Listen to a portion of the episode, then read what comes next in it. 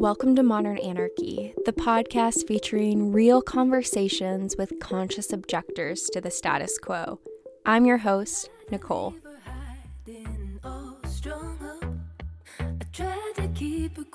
but she's screaming inside of me. I tried to keep her hiding, oh, shut up. I tried to keep her quiet, but she's a wild, wild woman. On today's episode, we have Michelle Hy. Join us for a conversation all about how larger systems impact our ability to love.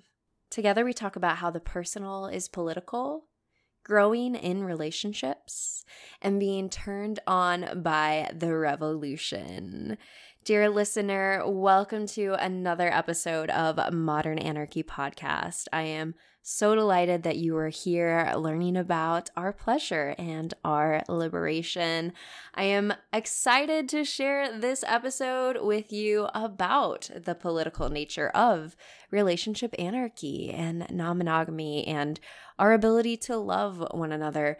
Okay, when we're talking about how larger systems impact our ability to love, I could probably express a whole essay, hours of content, and how these systems impact us. When you're working that nine to five and you come home exhausted without any space to connect with your partner, let alone multiple partners, yeah, that's impacting our ability to love. And my God, that's just what a drop of water on how these larger systems are impacting that. So, I don't want to try and cover all of them, right, in one conversation or one little intro here. So I'm not even going to try to do that, all right? Instead, we're going to unpack that through conversations and many years of conversation in this space, dear listeners. So I hope you're excited to join me on this ride, to join me on this lifetime of exploration of what it means to be a pleasure radical, a pleasure activist. And I wanted to share something with you, dear listener. I am still shaken up by the reality of this. A few episodes back, I released my episode on why I started wearing my purity ring again, right? That was my birthday episode taking you, dear listener, into a much deeper dive of my personal story and the ways that I'm showing up in this space and what it means for me to be a divine whore. Now, it's funny because I had told my close partners and friends about the plan to release that episode, but I certainly hadn't told my mother. Now, when we think about who bought me the purity ring as a child, right? That was my parents, my mom, you know, as a child, paying for me to have that ring that I'm now wearing on my ring finger today, right? And y'all, I I just don't even know how to clue you into how wild this is that I had recorded that episode, set it all up to release on my birthday, hadn't told my mom about it. And then my mom actually lives in a different state. So she sent out a gift for me and it arrived on my birthday. And I was able to actually open up my gift from my mom on my birthday. And y'all will never believe what the gift is that my mom got without having any idea that I had recorded and released that episode my mother bought me a snake ring. Okay, if you have any awareness of Christian mythology and the myth of Satan, the snake, in terms of the Garden of Eden, oh my God, can you understand how radical it was for me on the day that I released my episode about my purity ring and reclaiming that to get a ring from my mom who has has not bought me a ring in any other context to be quite frank for my birthday or anything literally that day she decides to send me a snake ring that has deeply satanic and sin connotations to it i mean come on y'all you know, obviously going through my deconstruction of Christianity and religion, I am very skeptical of a God figure, right? Or that sort of presence in our world. But oh my God, when I get wild synchronicities like that, the day I release my Purity Ring episode is also the day that my mom sends me a snake ring. Ooh, that makes me want to believe in some higher power. Let me tell you, because those synchronicities are wild, okay? When Mandy was asking me about spirituality and my spiritual stories, that will be one moving forward that I talk about how meaningful it was to release that episode for me and then on the same day to get a snake ring from my mother. I mean, that timing's just divine, okay, y'all, divine. Um, I am currently looking at my right hand right now that has my purity ring on the ring finger on the right hand and then my index finger with the snake ring. And man, if I've never seen more of a beautiful balance in terms of where I'm at right now with my life and my journey. And so I just wanted to share with you, dear listener, about what a radical, divine synchronicity that was. And makes me think more about this universe, certainly, and whatever sort of connections we're all sharing. And so I'm thankful you're in this space. I'm thankful you're joining me because we're probably connected in some sort of higher level way that I don't even understand at this point in my life, um, and probably never will. But yes, this episode with Michelle is packed with so many good conversation pieces. This is a show about anarchy, right? What does that mean? And and for me, anarchy is about acknowledging power structures, right? And when we're thinking about the different ways that power has been internalized, right? Whether we're conscious of it or not, it is there. It is the water that we are swimming in and often frequently unaware of. And so being able to have this space, this podcast where we are examining how power is internalized and impacting our ability to love, oof yeah, that's a juicy conversation space. And like Michelle said about anarchy, right? Question everything, dismantle hierarchies, and build community.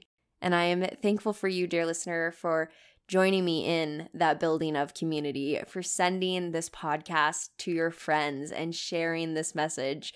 Truly, it is you and I, and together that we are going to change this world. We have to remember that there are more of us, so many more of us than the billionaires at the top. Let me tell ya.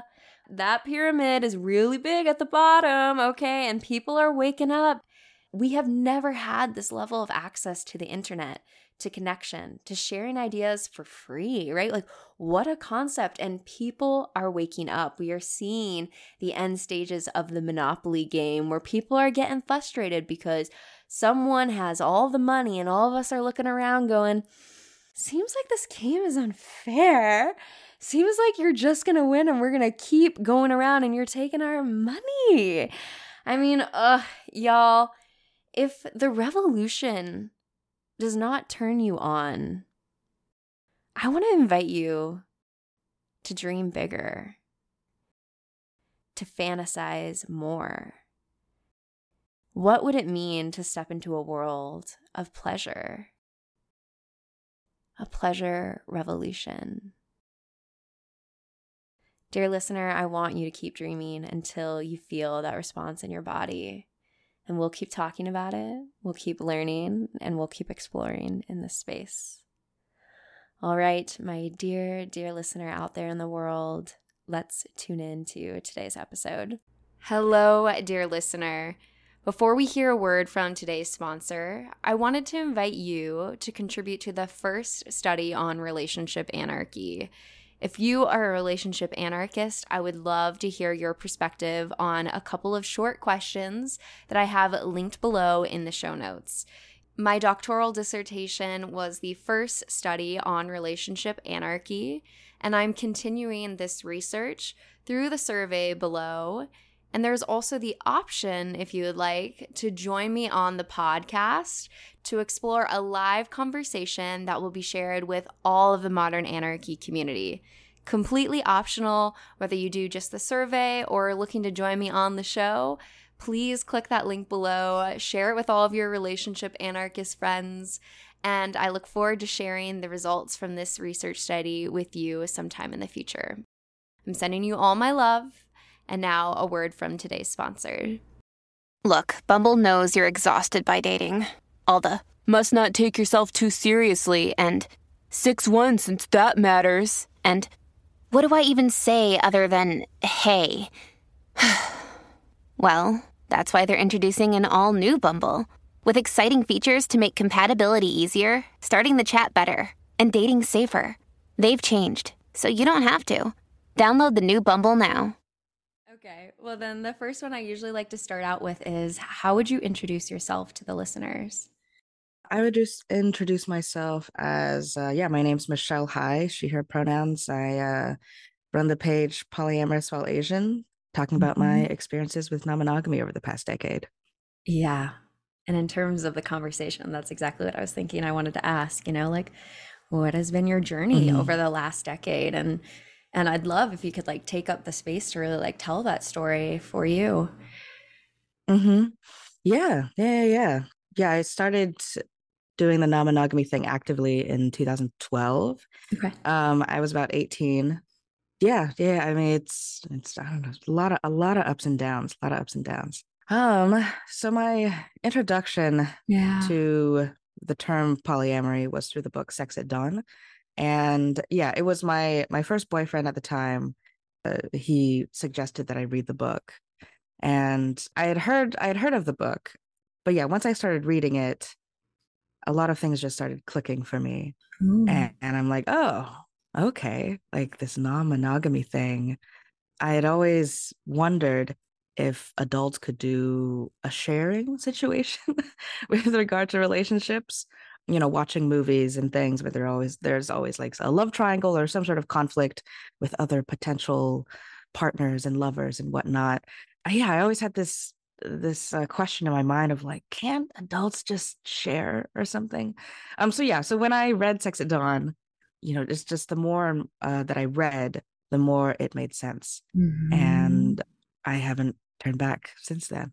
yeah, yeah, yeah, yeah. I think I've had a very similar experience of um, use the word clicking, right? Like where it, it at least Mm, for me, it mhm. just felt like like yes, like these ideas, yes, yes, like this makes sense, and and it just started. I, I, it's hard to describe that like innate sense of calling to these ideas. I'm curious if you Mhm. have more words for what that like clicking was when you were first reading Sex at Dawn and seeing this kind of like unfold, this possibility. hmm Yeah, yeah, yeah, yeah. Sorry, I'm like trying to fight my cat. Cats are welcome. Cats are welcome. um, but yeah, so I I grew up in oh God, like broken household is such a is such a dramatic term. But yeah, my parents divorced when I was about six or seven. Um, and so I think early on I saw how monogamy didn't work. Like like it's not that monogamy doesn't work ever. Mhm. Um, but I saw an example up front of how monogamy didn't work in this case. So reading this book, I think it also appealed to me because they came from like a more like anthropological lens as well, as opposed to more of those like how-to books uh, on polyamory. Um, so I think that resonated with me a bit more.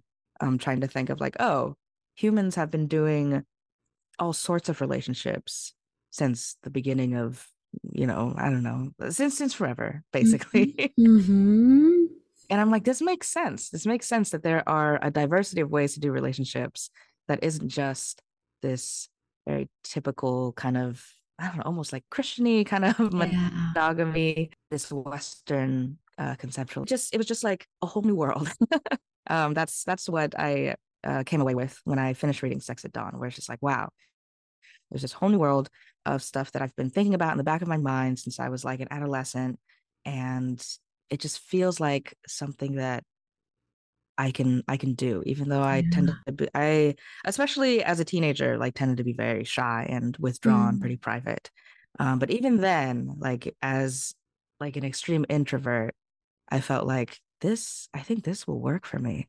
Yeah, yeah, feeling that calling. Yeah, despite maybe being shy, that like this is something that could be a good fit. And I think, yeah, like you had said, the word broken is is an intense word, but these moments where, you know, because monogamy does work for certain people and they thrive in that, but it's so much more so like the cultural scripts of our time being that this is the one way to do relationships, right? And if you have that moment in our own lives where we see that Mhm. not work out, you start to ask deeper questions about like maybe there's other ways of being. And I feel like that's something that's been like a repeat idea on the podcast, you know, if you're disabled or you have a different identity, like you start to question the system a little bit more and say, hey, maybe there's other ways. And then hence why something like, you know, Sex at Dawn would resonate so much, right? Like here's this piece that is telling us, yeah, throughout history, it hasn't always been this way. Mhm, Ooh, mhm. You know? Yeah, yeah, and I yeah, I like that you bring up that like, you know, from you know, when you have more intersections of I think more marginalized identities within society, there is more uh reason to question why things are the way they are. Like if you fit completely within the status quo, like uh you may be completely oblivious to the fact that there may be something wrong or just not completely right with how things work because things are working Mhm. for you. Mhm, Right. Yes, that's perfectly put. Exactly like that, right? mhm. So I'm curious, you were reading that book, you said you had mentioned a boyfriend at the time. Like, how did that unfold? What was the next step of that process? Yeah, so it's um God, when I yeah, whenever I like retread this, it's always just like, oh God, baby know. Michelle. I know. I'm doing that every week. I'm like, month old Nicole didn't know shit. Jesus. exactly. Oh my goodness. But um, yeah, so I was about 18, and so my first ever boyfriend, like we had only just met, and it was like a kind of a long distance thing for a bit. And so we were like emailing back and forth and texting back and forth for a while. And like I had never been any in any sort of relationship before that. Mhm. And yeah, when he asked me to read Sex at Dawn, I think I'd already had this inkling, um, like why he wanted me to read it. And it was like, oh God, like all these red flags, you know, like Mm, looking looking back, hindsight is 2020 and whatever. But he had only read the book maybe a couple months or a few months before I had. So it's not like he was this super um experienced non-monogamous person trying to, I don't know, teach me or whatever. It was really Mhm. like um, I don't know, the blind leading the blind. yeah. Um, but yeah, so I read that book. It made a lot of sense to me. And he had a girlfriend at the time. And that's when he like introduced the idea that like he had a, he had like a girlfriend and all this stuff and like a lot of a lot of really like red flag non-monogamy things. But I was 18, yeah, freshman year in college, was very excited to try things and yeah. was very excited about a lot of stuff and want to be uh, open to a lot of things. So that's that's basically how it all started. Just being very curious and very nervous, but also very intrigued and excited by this non-monogamy thing. Um, and especially like God at 18, like he was 32 at the time. So it was like, oh, this older man sort of Oh, mystique, which just yeah. oh, it's so cringe to think about. Valuable lessons along the way. Mm, mhm, mhm. Lessons learned the hard way, but valuable lessons Yeah. nonetheless. The, uh, lessons that require therapy, Mhm. but uh, I learned a lot. Learned a lot. Yes, a hundred percent. I'm still unpacking where those things are coming Mhm. from. They're still showing up in my day to day about who Mm. I'm attracted to, and I'm like some deep shadow work every time. Mm. I'm like, where, what, what is this? Where is this? Right. Like, whoa. Yeah, exactly. I will probably get to Mhm. be 90 years old one day and still being like, damn, like there's still more to uncover, or at least I hope maybe there's Oh my God.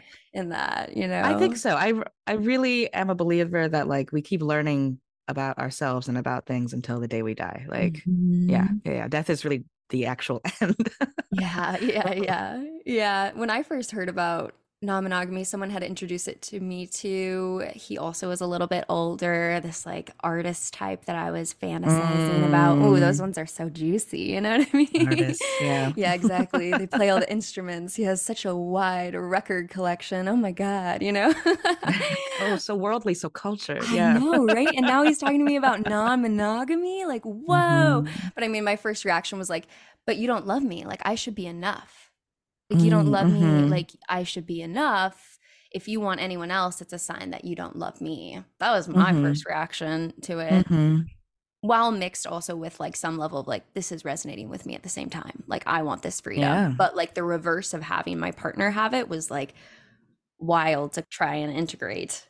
Mm-hmm, mm-hmm. Yeah, yeah. I'm like trying to remember. Uh, I think because I was so new to relationships in general, I didn't already have like a personal script like uh, Mm. for relationships or monogamy. Yeah. Um, so I think that, mm, like, uh, for better and worse, you know, I was like naive and inexperienced, so I didn't have a lot of knowledge of myself in a way. but on the other hand it helps me to be a bit more open and i didn't feel like a lot of like that uh those initial like jealousy kind of feelings which also i mean with the openness thing and the inexperience thing that also made me a prime target for molding and some some grooming yeah Mhm. Yeah. Would you feel comfortable sharing that in the space? Because I, I wonder how many other people kind of like are coming into it very new to these Mhm. ideas and have no idea and like are stepping into that same process. Yeah, totally, totally. I mean, I I have no problem talking about it because unfortunately, like over the years, I've learned that it's pretty common. Mm, yeah. Um, like like yeah, in monogamy, it's, you know, grooming and and that kind of thing is very common, but like also in um non-monogamy, like where people can like collect people, it's very rampant. And also with like polyamory and overlap with like kink community and stuff, also something that is mm, unfortunately too common Yeah. and people have to be vigilant about. But yeah, like uh like with my experience yeah there's like this older guy introducing all these things to me and it was very exciting and he was giving me a lot of attention and he was throwing a lot of things of like more or less of like you're very smart for your age and that that kind of stuff you know like this this stuff that Mm. feels very complimentary Yeah. but is actually uh right the, these like early signs of like intentions to groom even even if like in his mind like i don't think in his mind he's like i'm gonna groom this young person but in his mind he gravitated toward younger women because yeah they have less experience Yeah. um they have less like quote unquote baggage Mhm. they have and really they have lower standards um like i definitely had lower standards i didn't really know what boundaries were um, because Mm. growing up, I I think I had this idea that boundaries were yeah were bad or were like kind of confrontational, or um, it was kind of disobedient to have boundaries Mm, maybe that conflicted with what parental or authoritative figures had. Mhm. So that's what I was going into this relationship with. Mm. You know, all of these really open targets. Yeah. um, and so and then it just so happened that a guy came along and saw those targets Yeah. and that was that relationship lasted um over the course of about five years Wow. um i think because a lot of it was like long distance Mm. so there was a lot of like slow developments in the first couple years um but we even uh like lived together for Mhm. about two years Mm. before i realized like whoa this is really bad Yeah. I, and I say this a lot, but like um, when I describe this time in my life, that it's no coincidence that I finally got out of that relationship after I finally finished college, after I Mm. got my first um, full time job. Um, so, like some more financial security. And in that time, I had found a couple other partners who were much more stable and a lot more sustainable and healthier. And so, yeah, it's, it's really no coincidence that in that, that year where all that happened, that I realized and also felt comfortable enough to be like, oh, we need to stop seeing each other. hmm Yes. Yeah. hmm It- which makes me like just hold space for all the people that like I mean, one, the financial piece, right? Like that's Mhm. huge. It's huge. It's huge how Mhm. many people will stay in relationships because of that and you know the systems we're under and then that creates a yeah, 100% situations that happen like this. And then the other half of it, I was thinking about like as you were saying, you know, learning boundaries. I'm over there in that camp too, like didn't know those, right? Like learning that process like from like a psychology lens like how do we learn that right? At least like my theoretical background would say that we grow in relationships. So you need other Mm. relationships to show that to you maybe a therapy relationship maybe good partners maybe good friends other people. But otherwise we're just kind of like sitting in the dark with the patterns that we learned from childhood of how to interact. So it's like i want to ask like how do we help people get there? But then it's like y'all need relationships, right? Like, and that's kind of what you're hitting on is how these like other partners really like changed the game. hmm hmm Yeah, absolutely. Like, um, so when I first started date started dating this guy, um, there was like an explosive thing um when I told my mother about it. And like at, at the time, like even at the time, I understood why she had such a strong reaction. Yeah. Um, but of course, it's a lot more clear um, now. And like a lot of the things that went down in that conversation, it was just it was just so intense, Mm. and uh, there there was a lot of uh, like I I pushed back a lot because even though ultimately they were right in that this guy was not good for me, the reasons that they were listing just didn't resonate at all. Mm. And there were very kind of extreme reactions, emotional reactions of like, if you drop out of school and you get on drugs or you get pregnant or whatever, like, Oh. like you are not allowed in this house anymore. Oh. Um, so from that, I got this idea that like I can't tell my parents anything. I Mm. can't turn to them for guidance. Yeah. Um, and so I have to do this alone and I have to do this on my own. And then it also because because I have this like stubbornness streak in my head, um, that uh especially like at 18, 19, and then into the early 20s, this sort of pride of like, okay, I got into my first relationship and that first relationship needs to last or else I'm Mm. just one of those naive little little teenagers that you know got in way over her head and Sure. failed at relationship at her first go. Mm. And so I also had that in my head, Yeah. um, which encouraged me to stay for longer than I should have. Yeah. hmm That reminds me of like that investment. Uh, Do they call it an investment fallacy? I don't know. You know, That's sunk, the return. Yes, sunk exactly. That's cost. exactly yes, yes, yes. I think about that all the time. yeah, we put so many resources into this, and I'm not going to walk away, right? So, hence that. Mhm. Yeah, I'm also thinking like how painful to get that message from your parents, right? That you'd be like cast out. That's like one of the scariest things we can have Mhm. as social creatures is that we're like being taken away from the herd and from the community. So that's so hard that you had to do that on your own. And it makes me wonder like how do you meet people in that space? Like Mm. you know, I guess Mhm. that's my job. But I'm asking you too like how how do you meet people in that space? Do you have any advice that you think when you look back on that time in your life that would have resonated with you or kind of got some sort of movement? Oh gosh. Um, I think growing up for myself, so for myself, growing up, there was a lot of like having to raise myself a little bit. And I'm also like mm, an older sister, and so having to be like little mother Mm. oftentimes. Um, so in my circumstances, I think I had already from a young age Yeah. stopped reaching out to my mom for a lot of emotional support Mhm. um or for guidance or anything like i never asked for help um with homework and whatnot um because i found it just easier to try to figure it out myself especially past a certain stage where it's like i know my mom won't be able to help me with right. this um anyway right. um so yeah for myself it- a lot of it was from an upbringing of thinking that i had to do a lot of things by myself Mhm. and that it would just be too much work or just that i couldn't or that i wouldn't be able to explain it well enough Yeah. for other people to help Mm. so a lot of it is rooted in that and then in general like the past 10 years have has definitely changed with regard to access to resources Mm. um because like back then i feel like the only books that were out were like the ethical slut and more than two right. like those those are the main two in in the poly canon like that that was basically Mhm. it mm-hmm. and now these days we have like people on social media we have people talking about it in more um you know mainstream articles and news and whatever and there's so many more books and Yeah. podcasts um more people talking about it Mm-hmm. so there are more resources to direct people to Mm-hmm. which i think is is great like there could always be more but yeah yeah yeah, yeah that's definitely a difference in the past 10 years Mhm. Yeah, absolutely. Because when we're having conversations like this, right, when people are talking about it, especially you had talked about kink, right? Like Mhm, there's mhm. a whole shift even in that community from before the internet to having space to have conversations about what was going on in the community on the internet and people becoming more aware and having more access to ideas and stuff like that, right? So like there is this huge cultural shift that is happening as we're getting more access to stuff like this that I think is is helping us to kind of recognize these red flags much sooner. But then we're still walking in the blind, right? Like, what are the ones we don't even see right now? You know, you and I Mhm. sitting here that we just don't even know yet.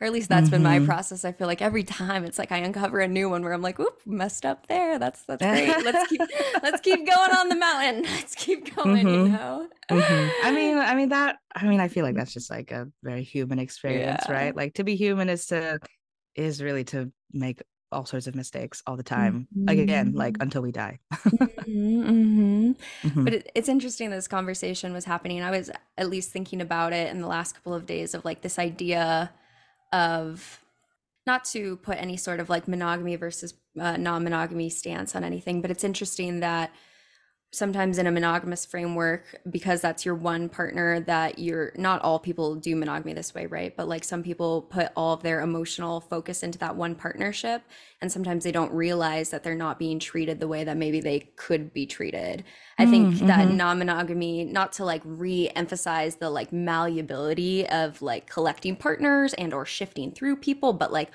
also at the same time like there is this space where like at least in my lived experience when you're connecting with multiple people you might notice that someone starts to treat you a little bit better and then you might look at that other relationship and go like well hold hold on why aren't you know and like that sort of Mhm. like evolution process that we have as we like step into better and better relationships with people Mhm. Yeah, totally, totally. Like, um, it really made a huge difference having a couple other partners. Like, while I was seeing uh, my first partner, like, it took me a few years to like get into the groove of it because I was like, Mm, because yeah, I tend to be not like super social, okay um, yeah. tend to be fairly shy. Yeah. Also, he was like the first person I'd ever had sex with, so it's oh like wow I yeah, so I just didn't have a lot of experience and didn't have my groove or anything Mhm. but yeah, finally with one partner, I've told him like, "Oh, I appreciate that like you do this and this and this." And he's like, "What?" But that's that's just basic. I'm not even doing anything. Like, Oof. yeah, and it's just these very common like kind of courteous things. And he's just like, "No. No, no, no, no. no. Don't compliment me for that." yeah Um because yeah, like there were things that were even below the bare minimum. The the bar was on the floor. And yet my first partner like had had a shovel and was almost determined to dig under that bar. yeah Um so yeah, finding even like like common I don't know.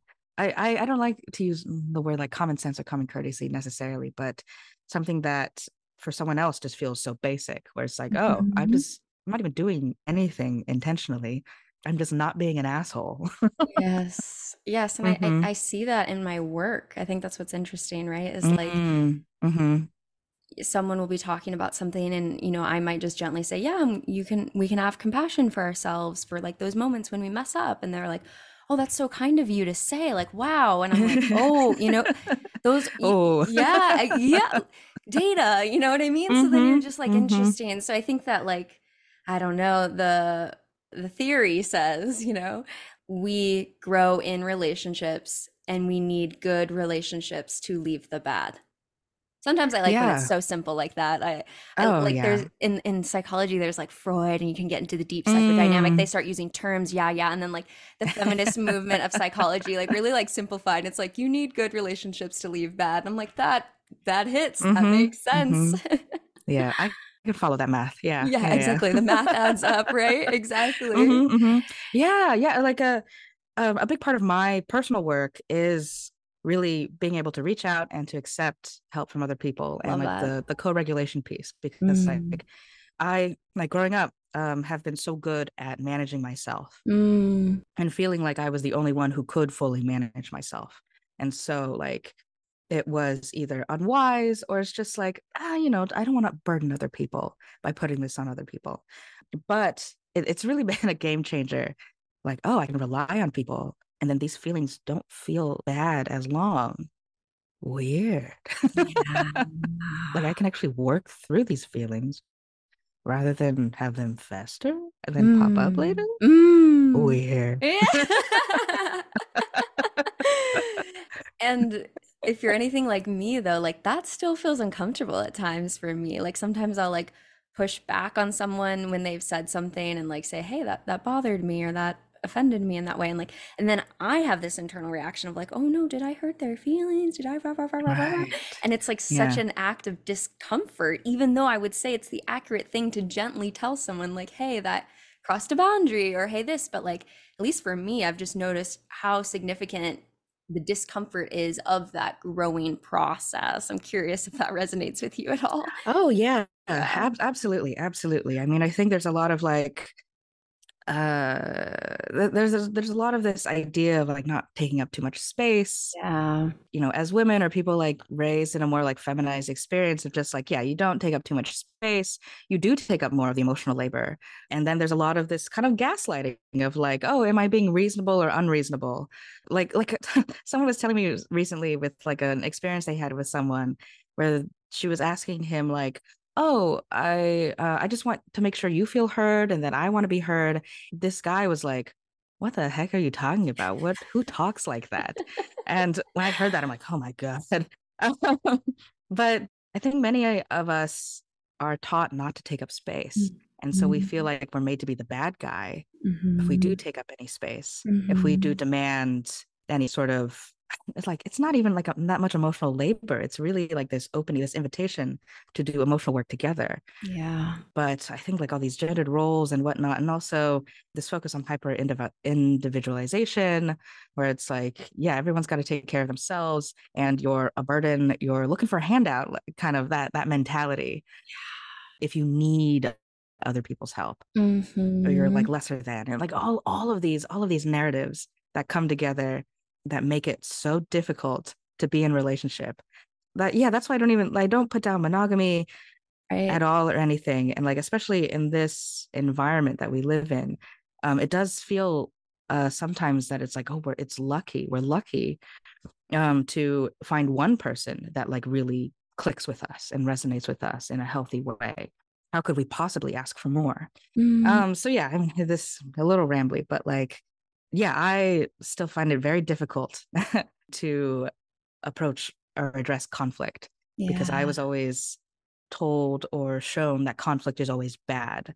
yeah That people being mad means there is a bad guy. Um, Mhm. that yeah, something did something wrong and it has to be chastised. And so I yeah, I tend to be a gestator. And so whenever even like something feels wrong to me, I feel like I have to go away and think about it by Mm. myself for a little bit. And then I'll come back, or maybe I'll do it over text and being like, hey, can we talk about a thing? I've been thinking about something. Sure. Mhm. Which is probably the reasonable space to do, right? Too like, because it's like Mhm. we can't. This is where like TikTok psychology gets really complicated, right? Where they're like, just say everything that you need to say in the relationship. Don't hold back. And it's like, Ugh. you know, it's like, whoa, like big asterisks to all of that. You know what I mean? Because Mhm, like, mhm. if if if something happens and there's some sort of conflict, like the answer is not to be like, well, you're a horrible horrible person. Like, I can't believe you said this, and like. Unleash all of that. The other thing is like the answer is also not to not say anything and to like completely turn inside and allow the behavior and not Mhm. say anything about it, right? Like there's some nuanced space of like, hey, like something happened. Maybe I need to take a moment to step and be alone with myself, to regulate for a moment, take a deep breath, or ask that person, like, hey, before we talk about this, I'm noticing in my body something is happening. So can we take a deep breath together before we talk about it? You know, like there's just like Mhm. so much nuance here that I get I get worried about these TikTok videos and they're just like, just say it, just say what you need to say in the relationship. Right. I'm like, ooh, maybe take a breath first, maybe. right. I mean, there's, I feel like we've definitely seen a rise of people who, because these terms are more widespread, which can be good, like the flip side is that people can then start to dilute them or start to like twist them or weaponize them. Mhm, Like this whole thing with like, um, oftentimes I see people like using boundaries, Yeah. you know, like twisting them in a way it's like, that's not actually boundaries. That's like just more kind of this sneaky way to try to control or manipulate other people. Yep.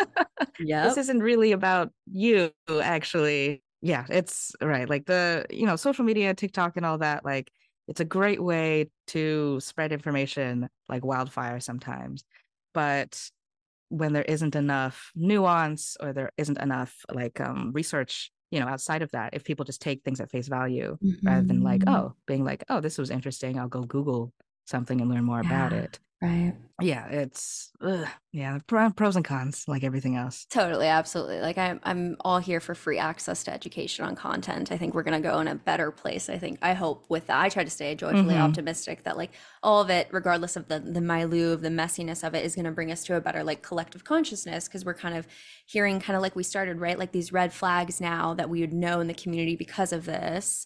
And Mhm. how that can kind of like raise us to like a different level of understanding, catching things much faster. You know, like all those memes about um, the relationship anarchist. I'm doing my dissertation on relationship anarchy. Ah, mhm. Uh, so like all the relationship anarchy memes of like, well, you know, like this is my experience and I don't, you know, that's why I do relationship anarchy so that you can't have commitments and expectations with me. Ooh. Like I know, right? It's like first off, that's relationship libertarianism. Let's talk about that. You know what I mean? Yes, Like, hold on.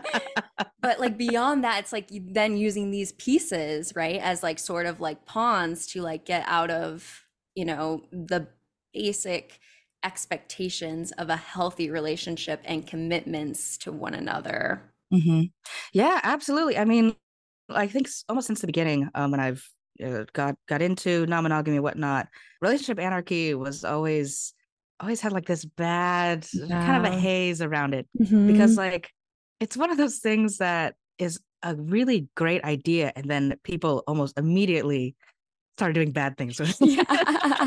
it was very quickly yeah doing like all the things you said where it's like oh just it's all no strings attached there's no accountability there's no responsibility it's just casual and i'm just going to flit around and nobody can tie me down blah blah blah and so i think that was one of the reasons that i was hesitant to Mm. Like fully embrace the term relationship anarchy like it always resonated like if i read you know like the Andie Nordgren's like that manifesto right. it all resonates right. and like I had always um, for a while, and I still call myself this, where it's like I call myself solo polyamorous with like relationship anarchy uh, leanings.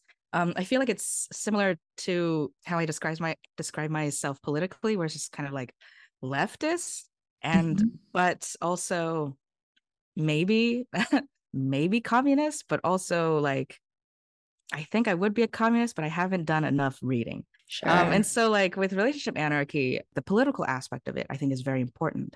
Mhm. And I think there are a lot of people who use the term without taking into account the political aspect of it. Like you were mentioning relationship, like libertarianism, where it's like that is that is really what a lot of people who use RA like Mhm. that that is what it is that looks like a lot more. And so I think when people try to take the politics out of it, it kind of defeats the purpose of relationship anarchy. Like I, I, I God, I, I like I love thinking about this where it's like the personal is political, and like no relationships exist in a vacuum. right. So all relationships are political, even if they don't feel like it. yep. So it's like, yeah, with relationship anarchy, I really love that people are identifying it with it more and more. I just, um, I just hope that people are still keeping it within its political context as well. Mm-hmm. Mm-hmm. Which has been an interesting thing to like unfold in my interviews with people who practice, like to ask like what is that political context and like see the different range of how people like see that, you know, from, you know, decentralizing, you know, sex and romantic uh romantic connections as the way that we connect, right? Because I think what I've liked about relationship and this is so fun. I hope this is fun for you. Like I get to Oh, talk yeah. about my date. This is fun. Okay Yeah. um the ways that like monogamy versus non-monogamy like that framework puts it into a sort of like bifurcation right of like Mm, you're either this kind of connection or this kind of connection which means we're placing the ways that we look at relationships as what like sexual versus non-sexual romantic versus non-romantic. I mean obviously that's not taking into context asexual folks and all the other ways to connect right? So it's like even that like dichotomy is like really based in that sort of way of looking at connection. So like if we step outside of that lens to a whole new world that maybe doesn't even put it into that like you're either this or that like then we're creating Mhm. space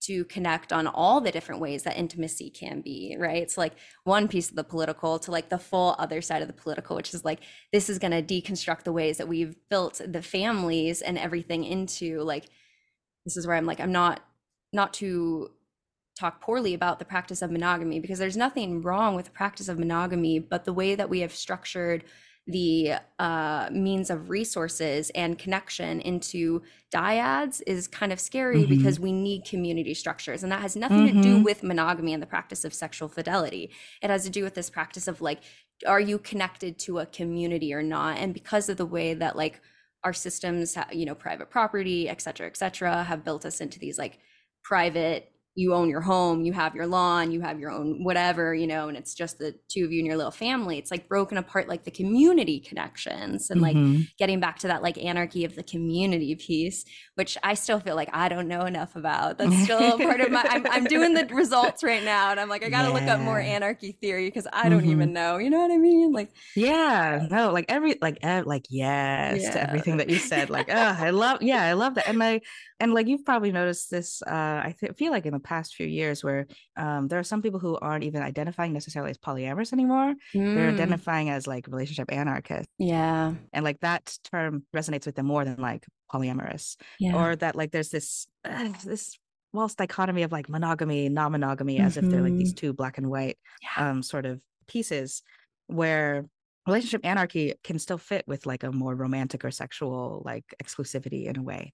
Like it doesn't Mhm. have to be like polyamorous. Mhm. um like monogamous people can practice relationships in a much more like moving away from more like toxic monogamy and mononormativity yeah, and uh really expand the idea of relationships even within monogamy. Yeah, yeah that's why like so many best practices within non-monogamy like apply to monogamy as well because it's just like good relationship practice is good relationship practice hmm and yeah like yeah like you were saying like with the nuclear family uh, and people living in the suburbs yes, um and people being so spread out Yes. and we can only rely on our little family unit Mhm. or we have to find community in things like church or whatnot, which uh, can be a bit problematic sometimes, you know.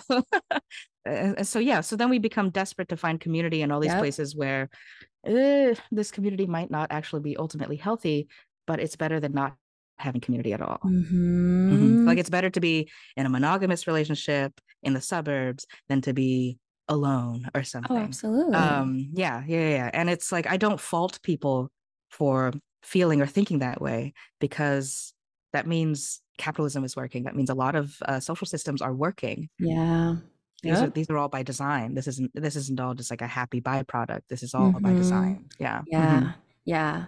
And so then maybe the labels to talk about that is like toxic monogamy. I just I want better labels to talk about these ideas because it's like because I think within our community space like the ways that we are conscious to not attack or critique monogamy, you know, because it's a beautiful practice that people thrive in and enjoy when there's community connection, right? The person who practices sexual fidelity and has that whole community of people around them and like thrives in that. That's great. It's like, I don't know what word we need to describe for the suburb, right? Like the Mhm. suburb monogamy of this sort of like, it's just you and that one person and your dog or your kiddos out there. And like, that's it. Like, that's, I think that's the scarier piece that needs like more critique of if we could get a better word for what that is. Because when we say Mhm. monogamy, then every monogamous person goes, "Oh my god, oh my god, oh my god!" It's like Mhm, we're, we're not mhm. talking about that practice. We're talking about the like the like black hole that kind of happens,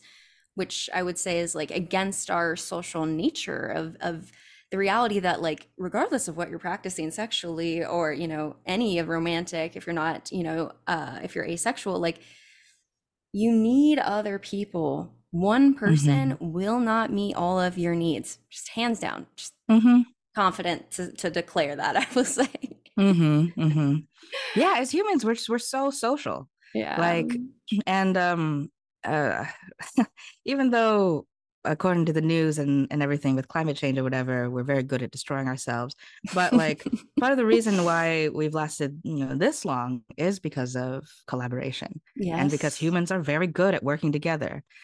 I i i believe that human nature is not inherently bad. Mhm. um we are driven to do quote unquote bad things in certain situations because that's what we are led to believe like this is the way and this is what we have to do in order to survive being basically brainwashed under like a scarcity mentality while also manufacturing scarcity and like infighting where it's like oh poor people fight poor people and and like you know yeah marginalized groups fighting amongst marginalized groups while like rich assholes are like just sitting on their mounds and mounds of cash that they can never could never in a lifetime Yeah. spend Yes.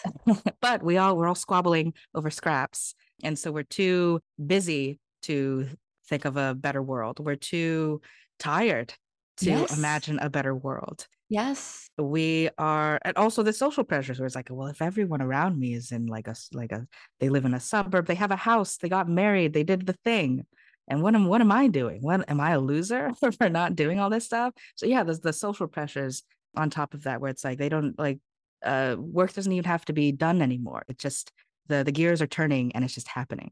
Mhm. And so, yeah, yeah. Oh God, it's like it's it's all it's all so there's so many huge topics to think about with regard to relationships, and it's like it doesn't even have to do with non-monogamy necessarily.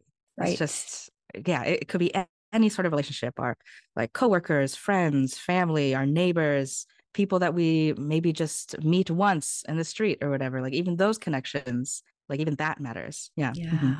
Yeah. Oh, I'm resonating with so much of what you said. And I, I could pick apart probably all of them, talk to you for hours about it, I'm sure. And Mm, I, I, mhm. I love to put my faith into the hope and belief that humans are good, right? Like that Mm-hmm. inherently humans, like we were kind of saying, we, we want to work together. We want to be in this state of of pleasurable connection with one another, which I would say is not fighting in that like stressed out uh, nervous system response, but the reality of living in a society where there's a scarcity mindset maybe a more accurate way to say that would be not even mindset but forced scarcity based Mhm. on the systems right like Mhm.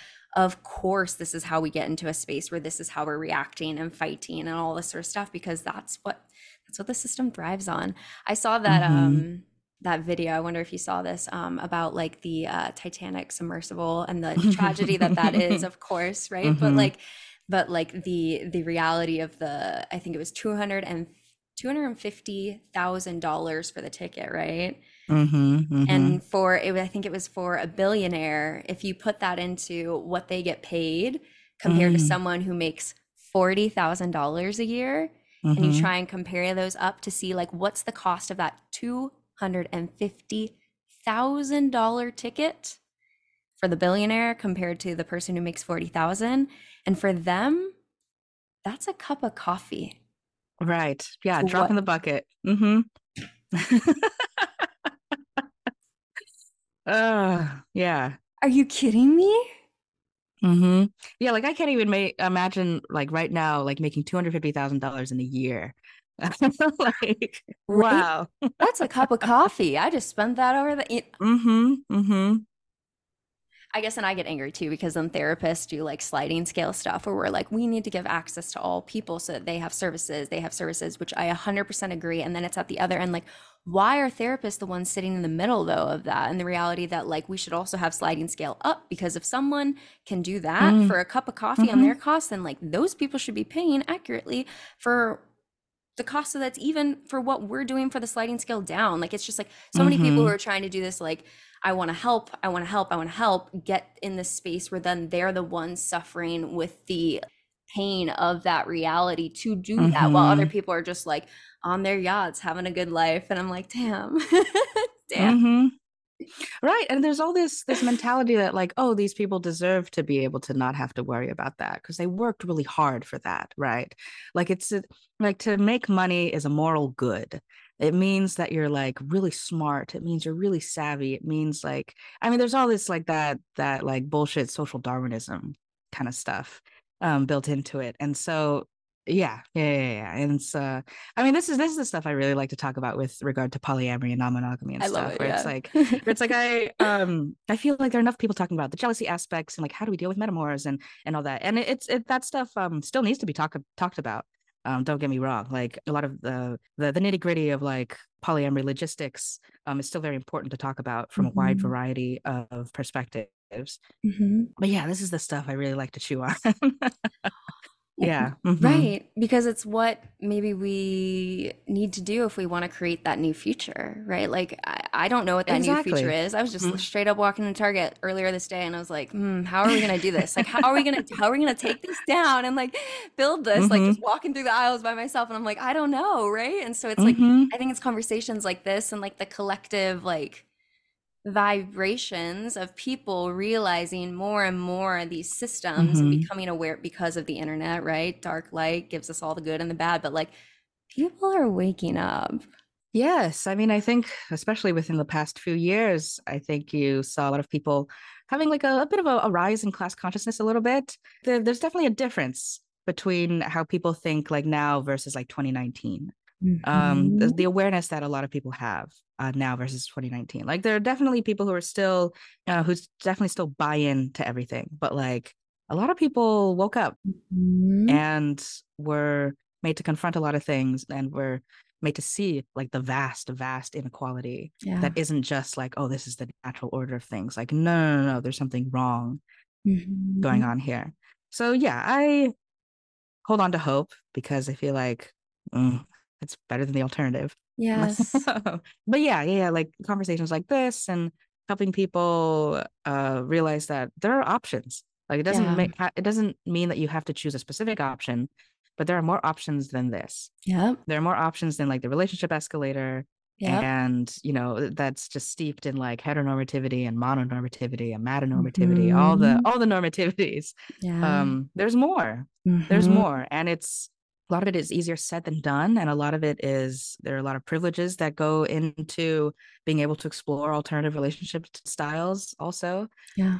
But there are options. Mm-hmm. Yeah. Mm-hmm. mm-hmm. Yeah. That's why I feel like I always try to take the lens of informed consent. And i think that comes from my like mm. research experience right? Where it was like when i'd be consenting people to research studies i would have to give them the full you know here's the risk the benefits the yada yada you get to make this choice informed consent voluntary right? Like I think the nuanced conversation is that because of mononormativity, we have not been given the informed consent that there are other options available and both have risks and benefits. And at the end of the day, you mm-hmm. get to choose, right? And so, like, at times I, I proclaim so loudly the like non monogamy piece because we didn't have that informed consent. But then the more nuanced of that is like people get to choose, right? And mm-hmm. so, like, my second piece of this that I've been thinking about is like pleasure. Like, what is the model that brings you the most pleasure and how can you tune into your own body your own wisdom your own intuition to follow that thing that spoke to you when you first had those click moments when i first had mm-hmm. those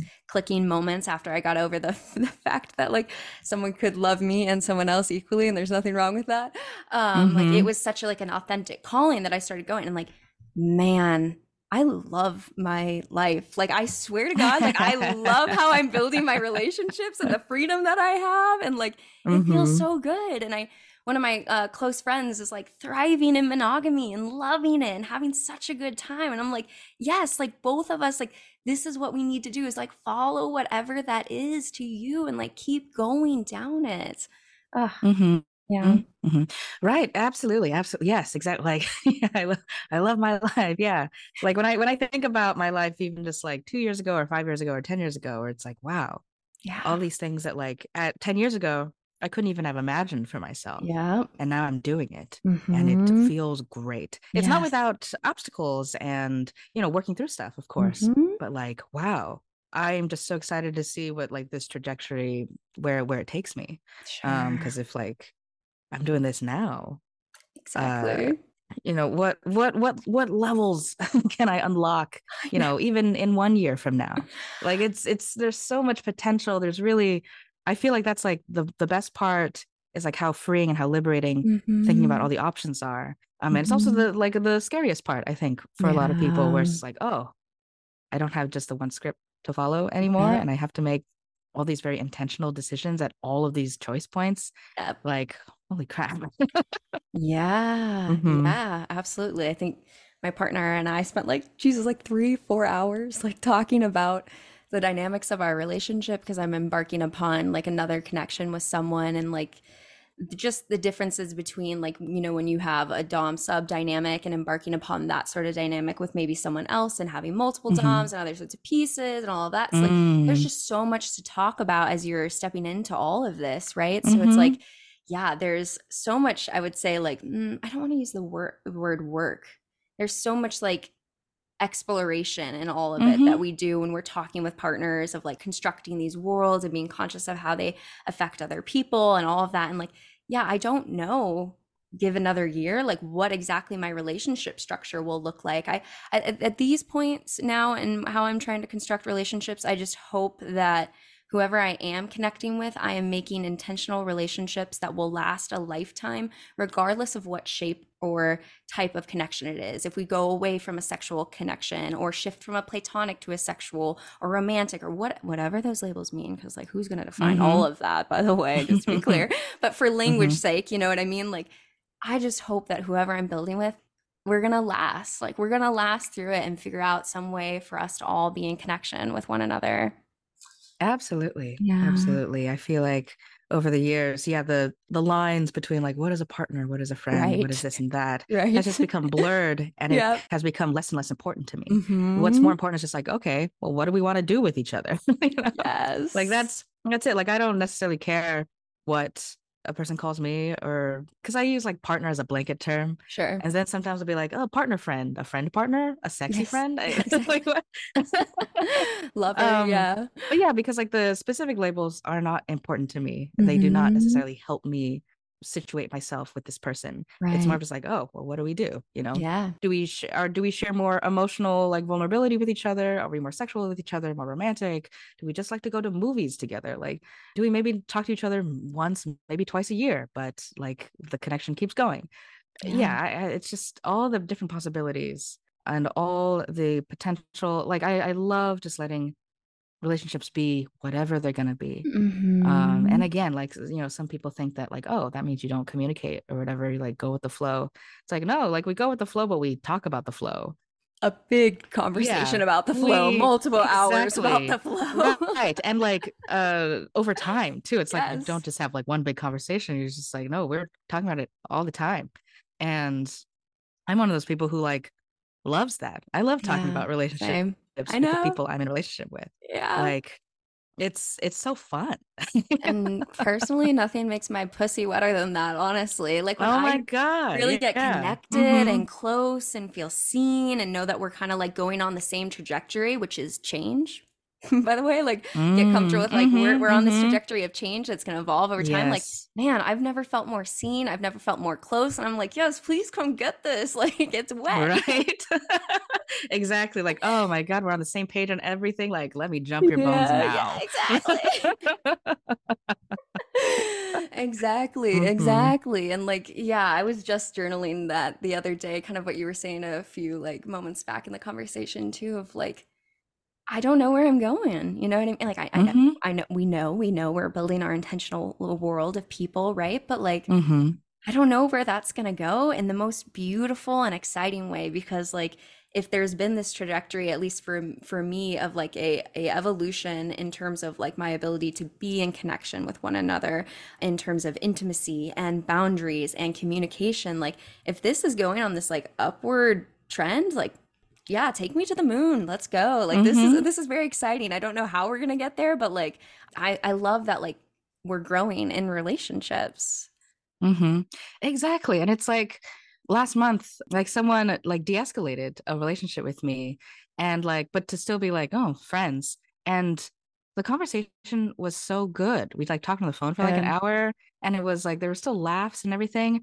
And going away from it, I had to sit because I'm like, am I actually feeling okay? Or am I doing my avoidant thing where I'm like Mm. shelving it? But it's been a while, it's been long enough. And I've talked to my therapist too, where it's like, no, I feel very okay with it. Where it's like, um even in the conversation i was like okay like uh we aren't like romantic partners or sexual partners anymore but like we can still go to karaoke together right like right we can right. still banter and laugh and like get dinner together every once in a while or get boba Mhm. or whatever like Mhm. that sounds fine to me like I, I it's, it's not like i have to you know in your presence stop myself from trying to jump your bones and it's going to be a problem it's like no i'm still going to enjoy doing all these other activities with you because Mhm. that's just what the relationship is and i'm totally fine with that and it's just like mind blowing to think about that this can be what life is where it's like Mhm. these shifts in relationships can happen and they don't have to be the end of the world they don't have Yeah. to trigger a movie montage of like crumpled tissues and you know watching watching trash tv yeah in a depressed state on my on my couch like it doesn't have to be that way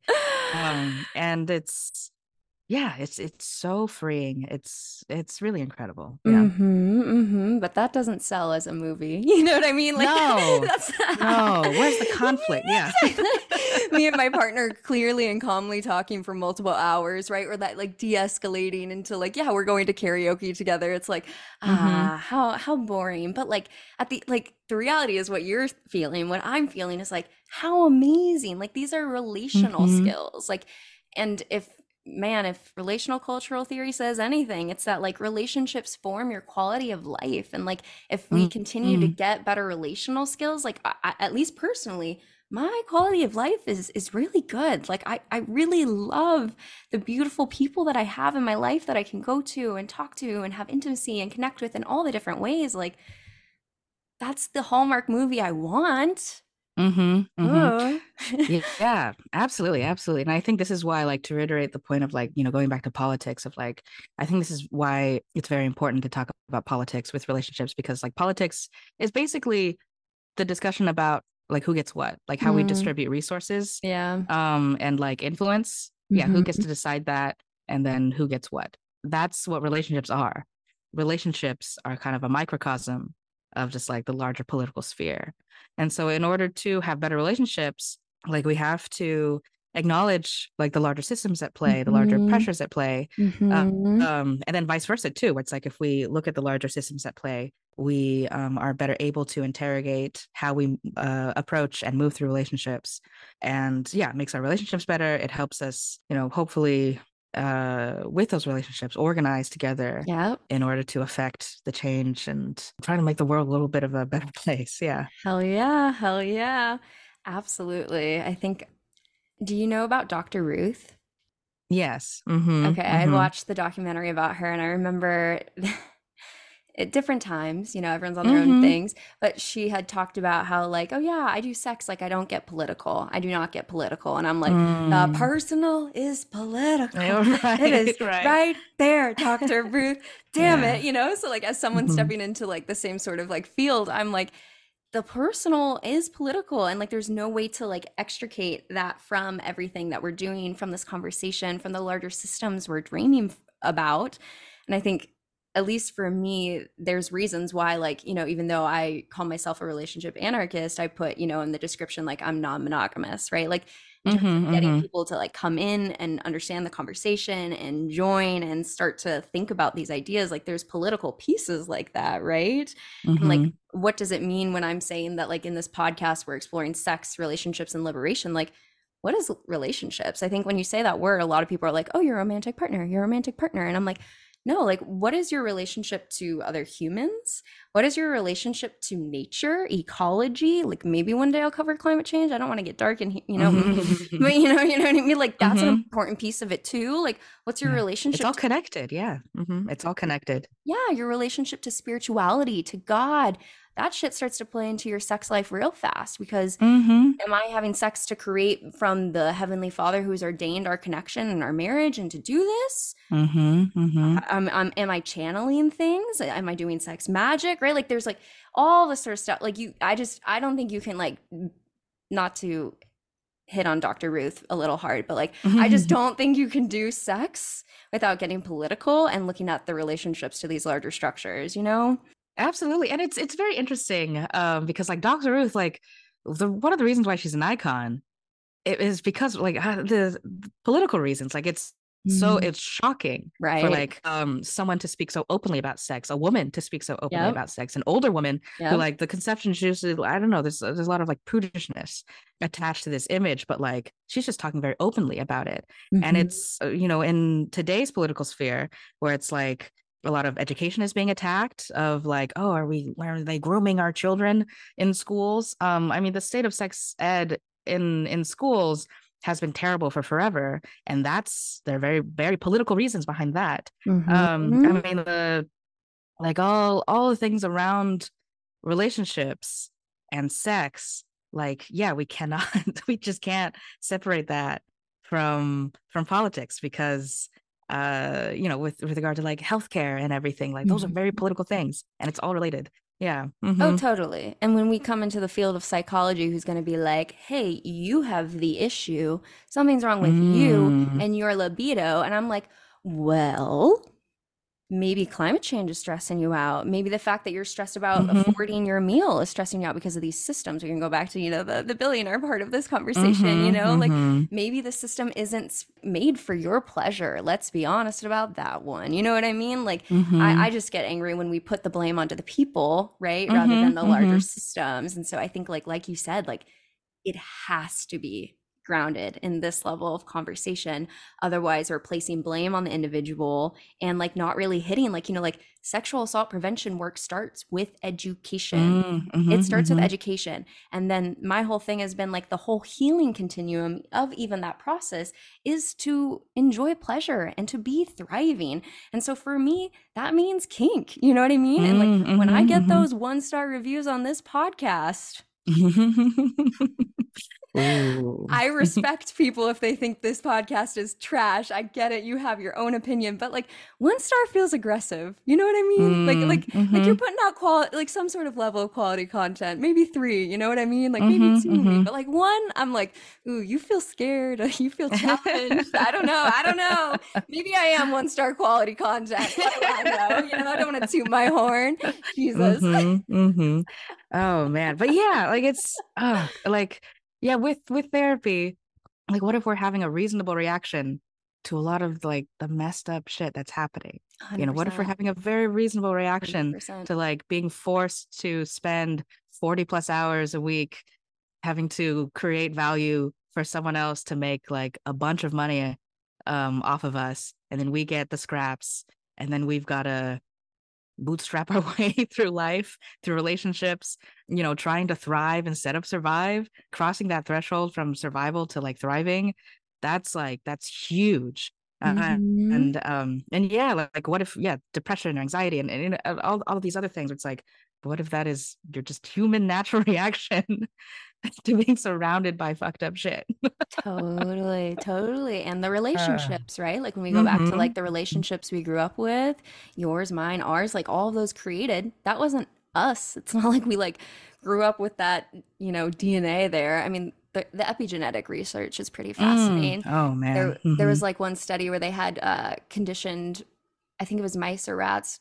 one of the rodents, to um, be afraid of cherry blossoms uh, for the first generation, and then didn't do that conditioning for the rest, but then bred them out. And it was either three or four generations later they were still afraid of the cherry blossom smell. So Mm. like I do think there's some like nuance to the reality that like it might also even be your genetics, right? But like at the end of the day it's like it, it it's not you and i think that comes back to that faith in the that humans are inherently good like inherently we want to work together inherently we want to be in good relationships so whew, hmm hmm yeah what a yeah i mean yeah. oh god i feel i feel like it, it's it feels like a triumph whenever like even one good connection is made um because it's like oh it just it opens up the possibility for like more good connections to be made.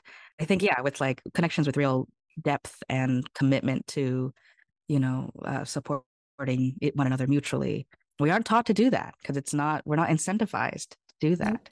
It's a lot of we're incentivized to like take care of ourselves and you know like screw other people. Mhm. um so it's uh yeah it almost feels like a miracle when it does work out well sometimes but um but yeah gotta gotta, gotta you know stay hopeful. Well because it's happening. Like look at you and i having this conversation right now. Like i don't know Mhm. I'm I'm to make the assumption that you have a community of people that love you, that are having the same value systems, that are growing. And I, I frequently look at my friends, I'm like, yeah, what a privilege we have that like this is our community where we we recognize and have Mhm. nonviolent communication and other sorts Mm. of things, you know, about this. Like there's ripples every single time that we have these Mhm. conversations, every time that you have that conversation with someone on the street, the friend that you call in for closer intimacy, even when that means boundaries, right? Like Mhm. those have ripples. And I like I I do believe that like the same ways that like we're growing into this and learning, like other people are learning. And like collectively when we do that as a whole, there's so many more of us Mm. than there is at the top. Mhm. oh absolutely Oof, revolution gets me turned on. Fuck. I'm like, Jesus. There's so much more of us. There's so much Mhm. more. hmm And it's like, of course, if we try to like tackle these on our own or in small groups, like it's not going to work. But like, yeah. It's really like uh, the the messages from like a bug's life you know it's like there are like so many of us and we're very strong together Yeah. um if we can figure out to like work together toward like a common goal or a common enough goal common enough direction um like we Mhm. can really achieve so much but there are so many systemically made obstacles Yes. that prevent us from doing this Mhm. Ah, so yeah, it's an up, uphill battle, but um, I don't know. Like you definitely see pockets of people doing a lot of good work, and you know that uh helps me remain hopeful. hmm Mhm. It's happening. It's happening. hmm I want to hold space too because I know that you also wanted to talk a little bit about what it means to be Asian and polyamorous. I know that feels Mhm. like maybe like a side. It's obviously not a side track because it's all connected to the intersectionality of all this, but mhm. wanted to hold space too since you had messaged that that was something you wanted to talk about. Yeah, I mean it. It really like intertwines with a lot of what we've been talking about with like Yeah. relationships and politics and Mhm. um, how different marginalized identities, like how that affects how we can approach and be in relationship. It's like, I mean, I think, you know, anything that I want to talk about with regard to be like Asian and, and polyamorous, we've kind of talked about in like the broad strokes Yeah. already. And also, yeah, I, I like that you brought up like epigenetics. Like epigenetics is, is so wild. Within our lifetimes, like the rise of epigenetic science, I, I, yeah, I feel like that's been happening like within our lifetime where Mhm. before it's thought that like oh no no no no like there is no leftover thing that's transferred from the parent to the child aside from Mhm. just like genes but you don't you can't transfer like feelings or whatever in genes yeah in like evolutionary science and what what and whatnot but yeah like i mean just speaking of the united states like you know people of color here and like all the the racial trauma that's passed Mhm. down Mhm. um and class trauma that's passed down that just surrounds us. And I think a lot of us are very hesitant to embrace that idea that a lot of it is already just ingrained in our genes Mm. um, because it takes it seems to take away a lot of agency us. yes, exactly. Um, and that can be very scary and i and i can see why people like push back against that and of course like we don't know the exact ratio of like the whole nature nurture thing like oh what Mhm. how much of it is in the genes how much of it do we have control over but within the non-monogamy space even though there are more resources these days you can definitely see that certain perspectives and certain people are still favored when it comes to like who we listen to or who we um, make viral or who Yeah. we um, you know support yeah when it comes to sharing resources a lot of them are white a lot of them are uh, cis het there are a lot of triads as well and i don't have Mm. anything like against triads specifically but they're definitely an overrepresentation of Mm. triads and triples in like mainstream representation of polyamory it's like god like triads there's really there's a lot more that we can do than that and also triads are very difficult um so it can be kind of misleading that they're fairly common on like the social media space because Mm. like that's like a high level relationship thing totally, totally. that's not like a beginner relationship thing monogamous or non like whoever you are like that's not a beginner relationship No, lots of intersections going on there. Mhm. Yeah. So yeah, all, all these intersections and uh, different marginalizations. Like earlier, you're talking about like you know disability Mhm. and how like again with the political stuff where it's like you know in what was it 2014 2015 we had quote unquote marriage equality Mm. but like that was only with regard to like same-sex uh, marriage basically and people with disabilities still have to struggle with the marriage thing because like oh if you get married and you suddenly both have too much money you lose disability benefits and like all these these um, benefits just seems like such a euphemistic Mm. term um Yeah. yeah, for like yeah for resources that you need to rights. survive yeah. uh-huh so yeah just i i don't i don't know i feel like my brain is just like trying to go through all these yeah. different things like instead of just talking about being asian there's like there's just so many different intersections Mm-hmm. and again just harping on this like the political aspect of relationships desirability politics like who who gets to have dates who gets to Mm-hmm. be seen as conventionally attractive you know Mhm. um there's just so many topics i mean like you said like these things we could probably talk about for hours and hours and still find other threads and whatnot because because this really does encompass so much of life in yeah. general Mhm. um so it's like you can really tackle this from a, a billion different ways but but yeah like i always encourage people to try to seek out a greater diversity of, of voices like we're out here and diversity of thought and of of perspectives it just enriches the experience it i don't know it, i feel like it, it helps foster uh, further connection and Mhm. in summation just there are a lot of different voices out there and i think people could work a little harder to try to find more of those perspectives that aren't upheld as much Mhm. Yeah, yeah, absolutely. And that's how we thrive, right? Like it, I was thinking of the metaphors of ecology, right? Mhm, mhm. The more we take away like all of the diversity of our species and our biodiversity, like our planet is falling apart, right? And so it's just like, yeah it's like we need that diversity of thought, of ideas, of perspective, of lenses to be able to like truly thrive. hmm Right, like seeking out this diversity while also focusing on like common threads. And like you said, I, I mean, I I hope this space where I come in and meet with other amazing, beautiful people who can have these conversations. Like I hope sometimes I get worried. I'm like, am I gonna have enough content to run this for a, like a lifetime for my lifetime? And then but then something like this, I'm like, yeah, I think so. I think there'll be Yeah. enough to talk about A lot to throughout talk the about. journey. Yeah. And Mhm, so like, and- go ahead. mhm, mhm. And and yeah, like things keep progressing. I mean, like the the world around us keeps changing, so there's always going to be something new to talk about. Yeah. mhm. Mm-hmm, mm-hmm. Exactly. That's why I've been telling my guests, like, maybe I need y'all to come back at a later date. We'll check back in, see where we're, we're at. What, what are we chewing on now these days? No, man. Yeah, absolutely. yeah. Well, I want to hold a little bit of space as we come towards the end of our time. I always check in just to make sure there wasn't anything on your heart that maybe we didn't hit to, you didn't get the space to say in the conversation. So, otherwise, I have a closing question I ask all my guests that I could bring us towards. Yeah, yeah. I mean, we covered a lot. And so I, I feel like we covered a lot of what I wanted to talk about. I mean, really the emphasis of like the personal is political and all that. I feel like that is like a main takeaway that I want people to have like all the time. Mhm. Mm-hmm, mm-hmm, beautiful. And I really enjoyed getting to connect with you and, and feel very seen in your understanding of what I'd shared. And I just, I always appreciate those moments when I find like fellow souls who kind of like just, just get it, you know? Yeah, absolutely. Likewise, likewise. Yeah. Well, then the question I will ask you, as I ask every guest, is what is one thing that you wish other people knew was more normal? Um, And I'll date. that. Oh, go ahead. Oh yes, no, go ahead. I say I'll date myself by saying that this was like my thought around like the Yahoo Answers question I was typing Oh. in in my little phone as a kid, going like, "This is, is this normal? Is anyone else out this is normal.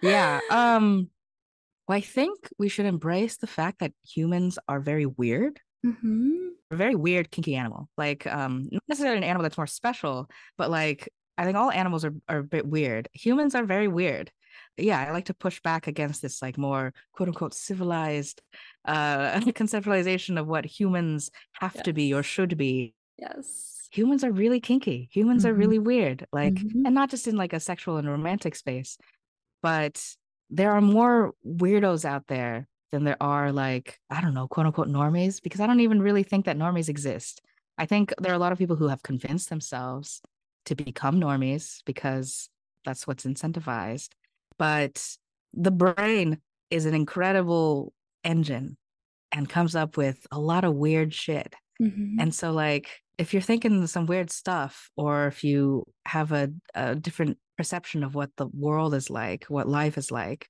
it's likely that other people at least have a similar deal. Like, there are 8 billion people in the world now. Like, we're all really, really weird. And it's very unlikely that, like, you're alone. Mhm. So, Mhm. yeah, I just, I think, I think it would be helpful for more people to embrace the fact that humans are just weird as shit. yes. Mhm. Yes. It's almost become like I think a little running joke on the podcast. Like whenever someone like pushes back on the normalized question to say, like, we're not normal, we are weird. I'm like, you are an anarchist. right. Question everything, dismantle all hierarchies, build Yes. community. Yeah. Yes, past, past, past. Where would Mhm, you want to mhm. plug so people can find your content and connect with you? Yeah. So I primarily live on Instagram, so at polyamorous while Asian. And then I also, uh, if I ever post something to the feed, I'll also put it on my website, polyamorouswhileasian.com, so that you don't have to just live on Instagram. But uh, yeah, that's where you can find me. Great. I'll have all of that linked below in the show notes. And it was such a pleasure to connect with you today. Yeah, it was great. Really, really enjoyed uh, connecting with you and talking with you about a lot of, a lot of different stuff. Yeah. Mm, so juicy. So juicy. If you enjoyed today's episode, then leave us a five star review wherever you listen to your podcast. And head on over to modernanarchypodcast.com to get resources and learn more about all the things we talked about on today's episode. I want to thank you for tuning in, and I will see you all next week.